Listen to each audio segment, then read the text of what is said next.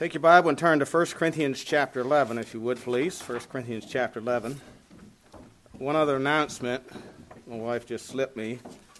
It's Timothy's birthday is, I think, the 22nd of this month. So uh, if we could send him a line or something or an email, I, I'm sure he would appreciate that.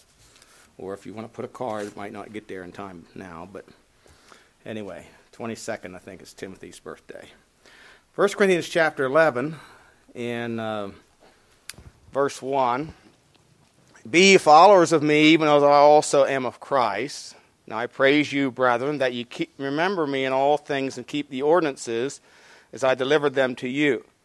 But I would have you know that the head of every man is Christ, and the head of, every, of the woman is the man, and the head of Christ is God. Every man praying or prophesying, having his head covered, dishonoreth his head. But every woman that prayeth or prophesieth with her head uncovered, dishonoreth her head, for that is even all one as if she were shaven. For if the woman be not covered, let her also be shorn. But if it be a shame for a woman to be shorn or shaven, let her be covered. For indeed a man for a man indeed ought not to cover his head, for as much as he is the image and glory of God, but the woman is the glory of the man. For the man is not of the woman, but the woman of the man. Neither was the man created for the woman, but the woman for the man. For this cause ought the woman to have power on her head because of the angels. Nevertheless, neither is the man without the woman, neither the woman without the man in the Lord. For as the woman is of the man, even so the man also by the woman, but all things of God.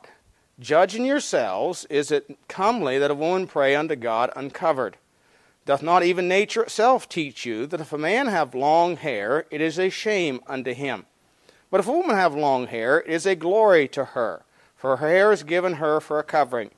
But if any man see to be contentious, we have no such custom, neither the churches of God. Now, the title of the message this morning is The Divine Order of authority, the divine order of authority. Let's pray. Heavenly Father, we do thank you again for the privilege and opportunity we have to open your precious word. I pray that you just give wisdom in handling your word of God today. I pray the Spirit of God would speak to our hearts, encourage us, challenge us, instruct us, and help us to be submissive to his order that he has given in his word and how we ought to conduct our lives in a way that would please him. And we'll be careful to thank you and praise you. Lord, we pray any in our midst who do not have never submitted to the, the uh, themselves to um, uh, the, the, righteous judgment of God and accepted the fact that they were sinners in, in your sight and come to repentance and faith. I pray the Spirit of God work there today and be glorified. We pray in Jesus' name. Amen. Now, the church at Corinth was probably one of the most problematic of all the churches recorded in the New Testament. There were divisions amongst them, sins of gross immorality, and believe it or not, evidently they had problems with the liberation women's liberation movement. Now, this is not a politically correct message this morning, but then I never professed to be politically correct. Uh, and the Bible is not politically correct. Which really this is, the women's liberation movement is an issue of authority. Uh, many in our day have the false idea that the Apostle Paul and the Bible uh, are male chauvinists and against women. But, ladies, just put yourself into the time period that Paul is writing. Of all the cultures in the world, the nation of Israel was the one that gave the most respect to women. And of all the religious groups, if I can use that word religious, groups in the world, Christianity has given the most respect to women. Uh, if you put the teaching, Bible teaching concerning women in its context, you'll find that the opposite is true that God honors women. And Bible believers have always honored women. They are to be under authority, but being under authority is a place of safety and protection. Think about it. When Naomi was trying to find a husband for Ruth, what was the wording she used? Shall we not find rest for you? I'm going to seek rest. No, it's protection and safety. Rather than she had to go out and slave by herself just to make out a living and to exist. No, Naomi said, I want to find rest for you. In other words, be in submission to a husband where she'd be protected and provided for. And so, as we think about that divine order of, of, of authority this morning, and I must hurry because we're, we, we have a time crunch here today. But anyway, um, I have three points. First of all, everyone is under authority. You know, some, some people have, have this idea well, nobody is telling me what to do. Look at verse 1. Paul says, Be ye followers of me, even as I also am of Christ. You know, some people say, Well, nobody told Paul what to do. Oh, yes, they did. I mean, Paul wouldn't have spent time, as we learned in Ephesians chapter 4 this morning, wouldn't have just went to jail just because he wanted to. No, he, he was ended up in prison in a Roman jail because he was under an authority that had instructed him to go out and preach the gospel, and because he preached the gospel, he ended up in prison.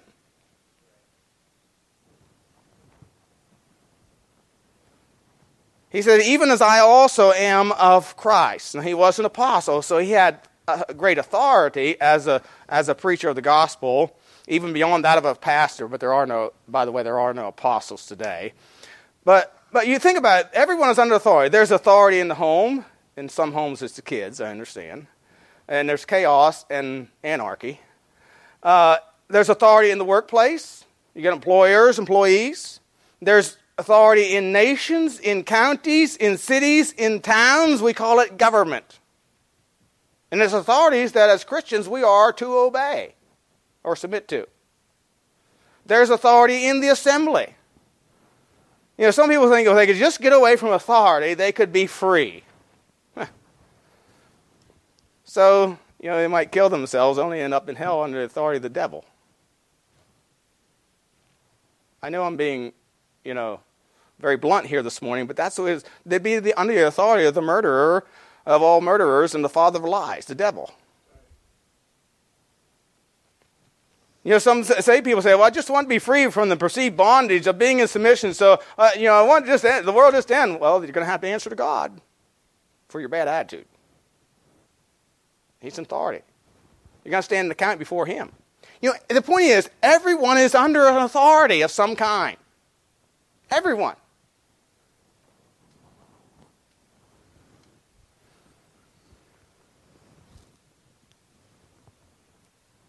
And so, Yet we are under this authority, and Paul writes to them here and says that they were to keep the ordinances. Now, this, this word ordinances, you know, when we think of ordinances, we think of the Lord's table and baptism, but the word ordinances here is what's been delivered or the substance of the teaching refers to the Word of God. And so we have authority, and the Word of God is our authority for life and godliness, Peter tells us that. Now, so everyone is under authority, but notice also all human authority is delegated and therefore limited by our appointment. Notice again verse 1. Be followers of me, even as I also am of Christ. Now, Paul's saying that they, he wanted them to follow him, but there was a limitation to them following him. Even as I follow Christ. You know, the word delegate means to appoint, to represent. You know, Moses represented the Lord, but he was limited to, his authority was limited to what the Lord told him or instructed him. You know, a delegated authority, their power rests in the one who they represent. For example, an ambassador has great power, he has great authority but his power rests in the country he represents, not in himself. He can't just do or say anything he wants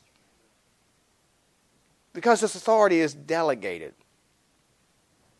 A pastor's authority rests in the Word of God.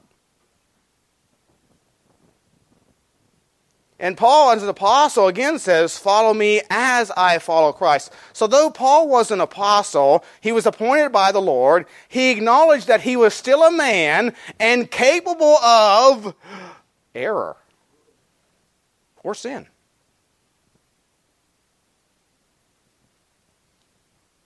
In fact, we have some recorded instances where Peter fell into error as an apostle. And Paul had to confront him about it. He erred at Antioch, and he led others into error. You know, a husband's authority rests in his submission to Christ. Colossians 3:18 says, "Wives, submit yourselves unto your own husbands as it is fit in the Lord." The word fit there means proper, becoming, or appropriate, a child of God. If your husband tries to lead you contrary to what God commands you're to follow God, not your husband.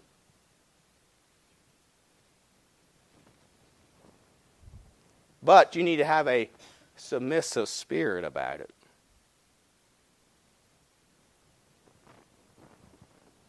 You see, we are to be in a, and, and I think there's a distinction here that we need to understand. We are to be in submission to authorities, but we are to obey the Lord. Okay, the, the Indian government tells Brother Pratt, you can't baptize in certain states. Okay, who are they to obey? Well, Peter very clearly, Peter and John very clearly give us that instruction. We ought to obey God rather than man. It's not that he's trying to overthrow the government in India or trying to be rebellious against the government. It's just in this case that he has a higher authority than the Indian government, and that is God.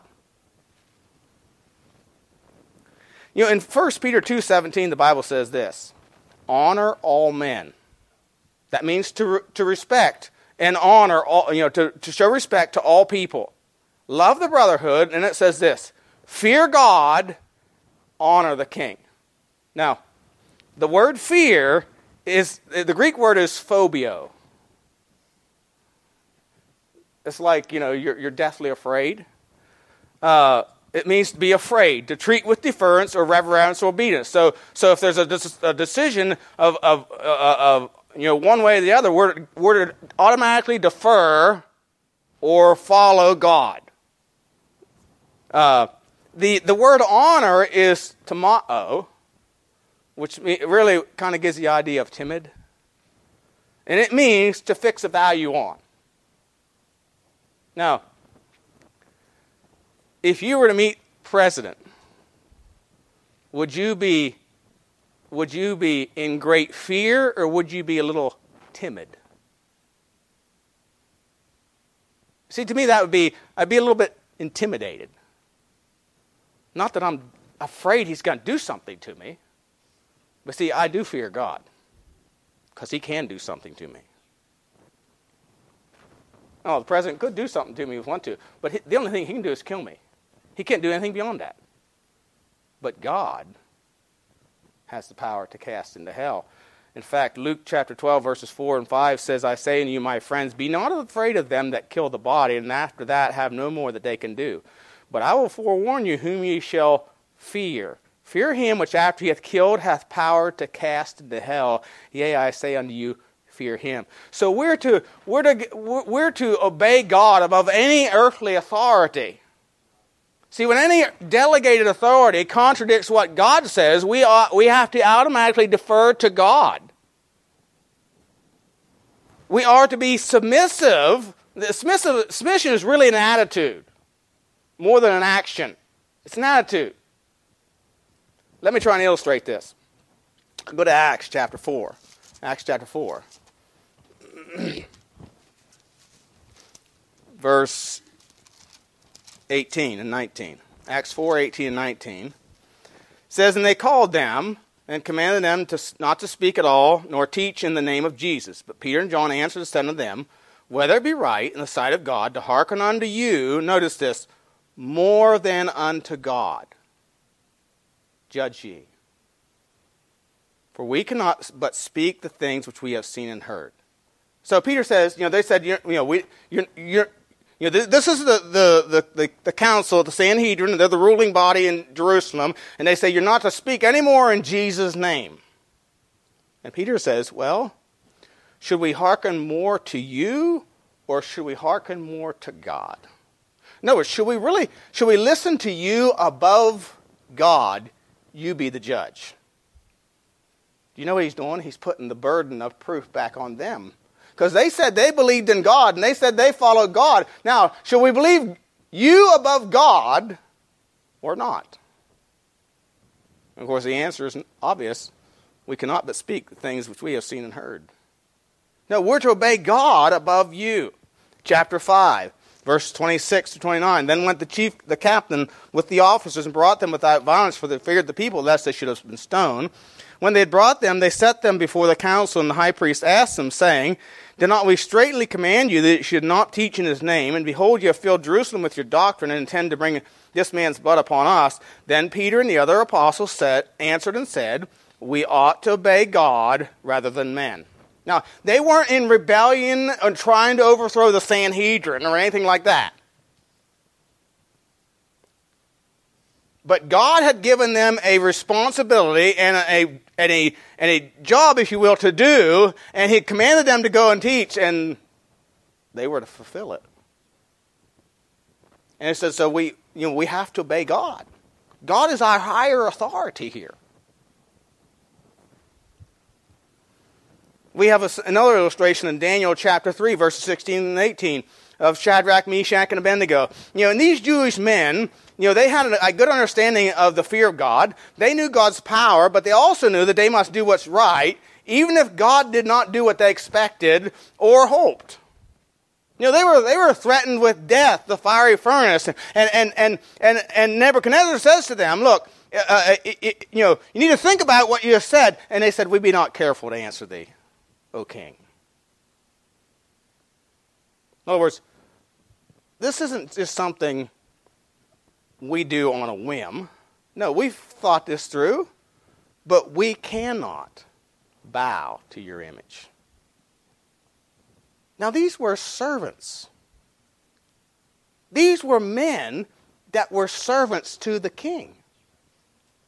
They were the friends of Daniel who had been put in a place of high position, and Daniel had brought them in with him, and they had also been given positions of service in the government to the king. They weren't, again, trying to overthrow the government or in rebellious against Nebuchadnezzar. They, they just simply said, you know, we, we'll serve you, king, but this thing we can't do because it offends our God. And they understood that God could deliver them, but they also understood that He might not deliver them. But regardless, like Job, they said, Though He slay me, yet will I trust in Him. You see, they understood that the king's authority was delegated and that God was a greater authority that they must obey.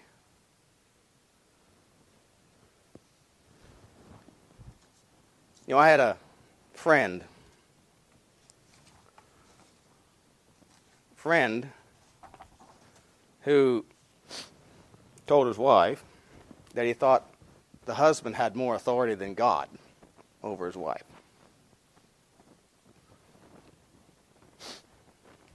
As far as I'm concerned, the only kind of husband makes such a statement is very, very full of himself and about as arrogant as you can get.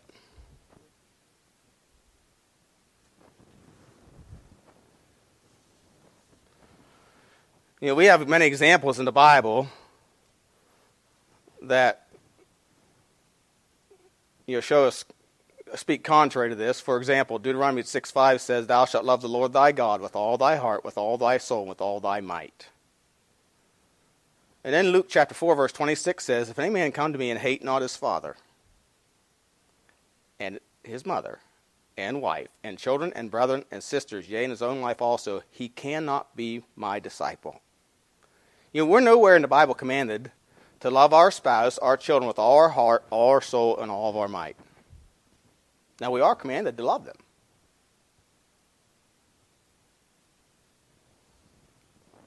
But there's only one person that ought to have your complete, unlimited devotion, and that is God. Now, The more a husband and wife walk with God, you know what's going to happen? The more devotion, complete devotion they have to each other because they are walking in agreement.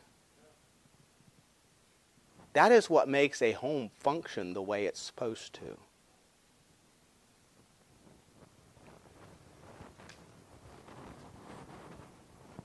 And of course, the husband is to be the head of the wife. This is, this is again, God ordains authority. There has to be order in the home. God is a God of order.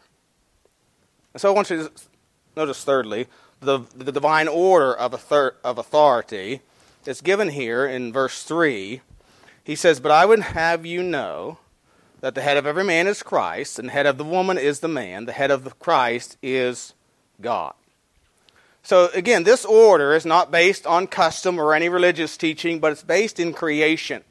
If you notice in verses 7 through 10, again he says, For a man indeed ought not to cover his head, for as much as he is the image and glory of God. But notice this, but the woman is the glory of the man. In other words, you know, Adam was created first, and he was created in the image of God. Eve was made from Adam's side and created after Adam's glory or image. Now, this has nothing to do with intellect or equality, it has to do with order, the divine order of things. Eve was made from Adam's side, therefore made in his image. The woman was made for the man to be an help meet or help fit for him. Uh, he goes on here and says, uh, verse 8 For the man is not of the woman, but the woman of the man. Neither was the man created for the woman, but the woman for the man. For this cause ought the woman to have power on her head because of the angels. And that, the phrase there is kind of confusing to a lot of people, but that having power on head speaks of having, having authority over her. Uh, 1 uh, Timothy 2 11 through 13 also says, But let the woman learn in silence all subjection. But I suffer not a woman to teach, nor to usurp authority over the man but to be in silence, for Adam was first formed, then Eve. So this has to do, this is based on creation. God's created order. He created man in his image, and from man he created a woman for the man. So it's based in creation. This order speaks also of redemption and the submission of the Son to the Father. You know, this is illustrated in the, in the, in the marriage relationship in Ephesians chapter 5, verses 22 through 25. Uh, again, a familiar passage there where the Bible says, Wives, submit yourselves under your own husbands as under the Lord. And again, as under the Lord. For the husband is the head of the wife, even as Christ is the head of the church. He is the Savior of the body. Therefore, as the church is subject unto Christ, so let the wives be to their own husbands in everything. Husbands, love your wives, even as Christ also loved the church and gave himself for it. You know, Christ was submitted to the Father's will. He laid aside his own will, he laid aside his own glory for the will of the Father. And submitted himself to the will of the Father. The wife is to submit to the headship of her husband and, and, and, and husband's will as Christ as Christ, and, and she will be exalted and praised. You know, the husband, who is the kind of husband he ought to be, will not have to be a tyrant. Will not be a tyrant. And his wife will find in him that authority to which in love she gladly submits. You know, I think of Sarah. Could you imagine ladies being Sarah? When your husband comes to you and says, We're moving. And she says, Where are we going? He said, I don't know. The Lord just told me to move. He didn't tell me where we're going to end up. I know some of you are looking like, you got to be kidding me. And, you know, I, I, I, and I, I understand you got to be kidding me, you know, because uh, that just sounds, but she had confidence and trust in him. Bible says that he would command his household. In other words, he evidently had leadership in his home to the point where Sarah had confidence in him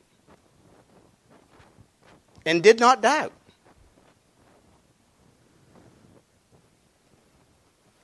But for a wife to rebel against her husband's authority is just as bad as rebellious children against parents. You know, again, this is the or, this order speaks of redemption and the submission of the Son to the Father, and it's a divinely established order that God has set up. This order also uh, has a symbol. The divine symbol of submission to God's order is hair length. Hair length. You say, seriously? Yep. Notice verses 4 and 5. Every man praying or prophesying, having his head covered, dishonors his head. But every woman that prayeth or prophesieth with her head uncovered, dishonoreth her head, for that is even all one as if she were shaven. Look at verse 7 again. For a man indeed ought not to cover his head, forasmuch as he is the image and glory of God, but the woman is the glory of the man. Drop down to verse 10, verse uh, uh, 14 and 15. Doth not even nature uh, I'm sorry, verse 13.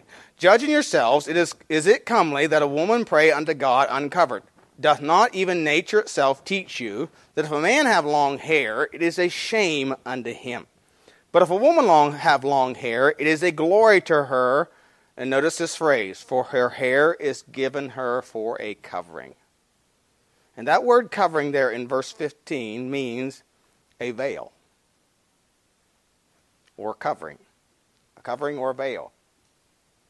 So, the point here is, he's making is, a man with long hair dishonors his head. And from the passage, who's his head? Christ. So a man with long hair this is a, is a dishonor to Christ. A man with long hair is saying, I am in rebellion against God.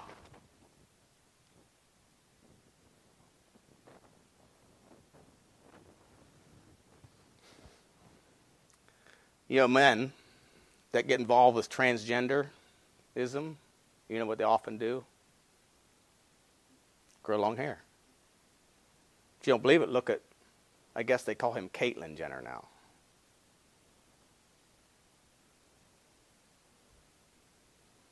See, short hair speaks a man of being under authority, the authority of Christ.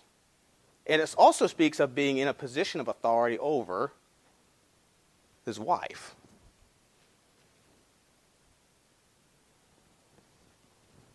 Now, on a woman, on a woman, again, long hair speaks of being under an authority. Uh, verse 7 says, For a man indeed ought not to cover his head, for as much as he is the image and glory of God, but the woman is the glory of the man. For the man is not of the woman, but the woman of the man. Verse 10 for this cause ought the woman to have power on her head because of authority. And that word power there means is the idea of it's a sign of the husband's authority over his wife. That is, it's a veil with which propriety required a woman to cover herself. So when a woman has long hair, of course, verse 15 says that her hair is given her for a covering. If, if a woman has long hair, what she's saying is, I'm in submission or I'm under the authority of my husband. which, if you go back to Bible times, again, you know, we don't think of it in these terms in our society, but that was a place of protection and safety. Single women in Bible times were very vulnerable people. Very. They were unprotected.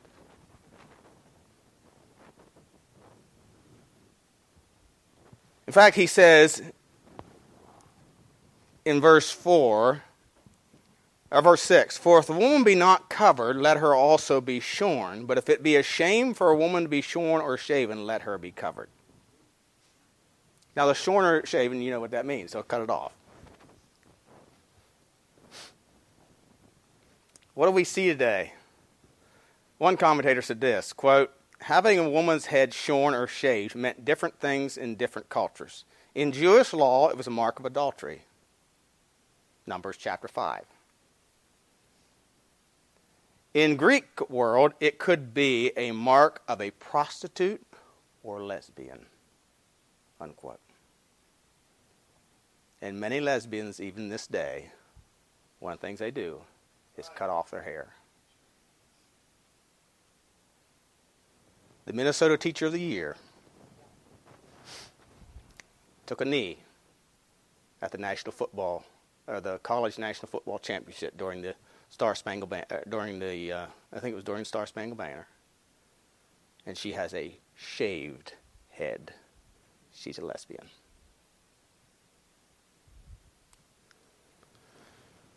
You know,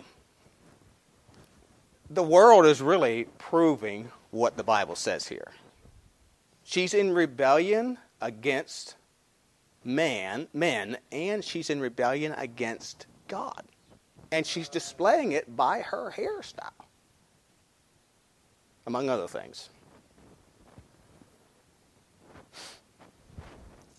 The Beatles. Now, some of you are too, old, too young to know anything about the Beatles. And I was too naive to know anything about the Beatles, praise the Lord. Uh, too sheltered, thank you, Lord. But anyway, the Beatles were what really brought rock and roll into the 60s and so on. And the Beatles pioneered the long haired look. And this was written in uh, Stephen Simels' Gender Chameleons, Androgyny of Rock and Roll, page 29, 30, and 32. And there's these quotes. Quotes, the Beatles even pioneered the long-haired look. The major impulse behind the rock androgyny of the 60s was, in fact, of foreign origin. The Beatles, the haircuts were so revolutionary by 60s standards, they were viewed as signs of incipient transvestism. Unquote. That's cross-dressing. That's what transvestism, cross-dressing.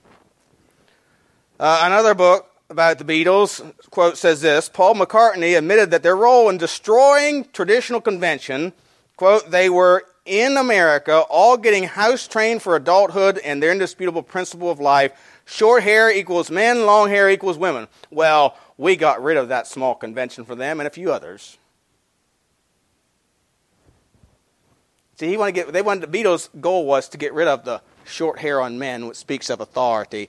By the way, which speaks of the patriarchal authority that women's lips so despises nowadays, and the liberals so despise.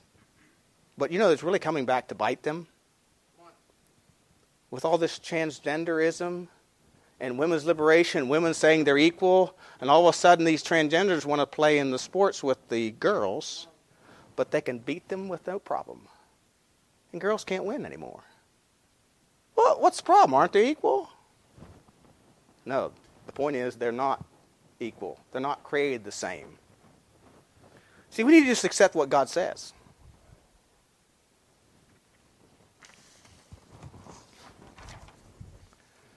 Fashionista said this.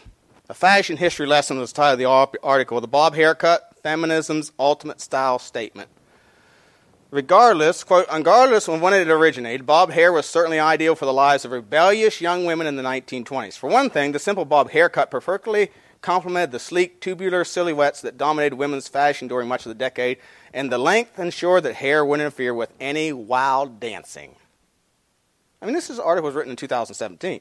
However, the trend for short hair was certainly met with its fair share of controversy. For many conservatives, the appearance of bob hair signified that the women were, uh, gasped, trying to act like men. By going against traditional gender roles and beauty standards, bobbed hair became associated with the shocking behavior of the woman, young women who drank alcohol, wore makeup, and bared their knees. Bobbed hair was a permanent signifier of a woman's rebellious nature. Despite the controversy, many women were happy to embrace the haircuts perceived connected to feminism.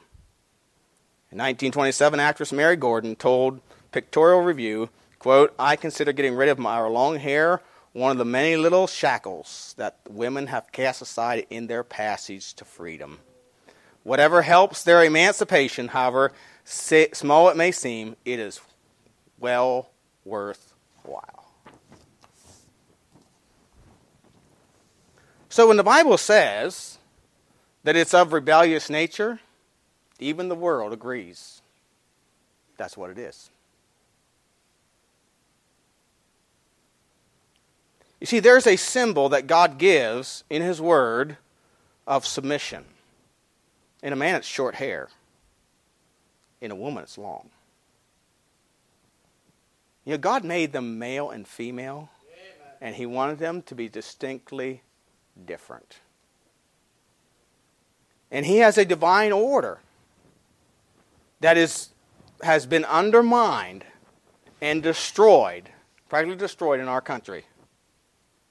In all this chaos we're seeing, not just in the homes of America, but in our colleges and our universities and in the streets, you know, in government, it's all result of this rebellion against God's order. Nobody is telling me what to do.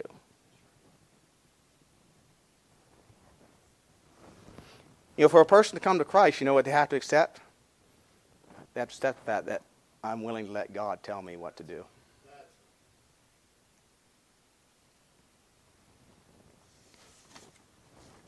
So, the question I have for you this morning is Have you submitted to God's authority? God's authority. You know, that God's authority may be a husband, it may be a father, it may be government, it may be an employer,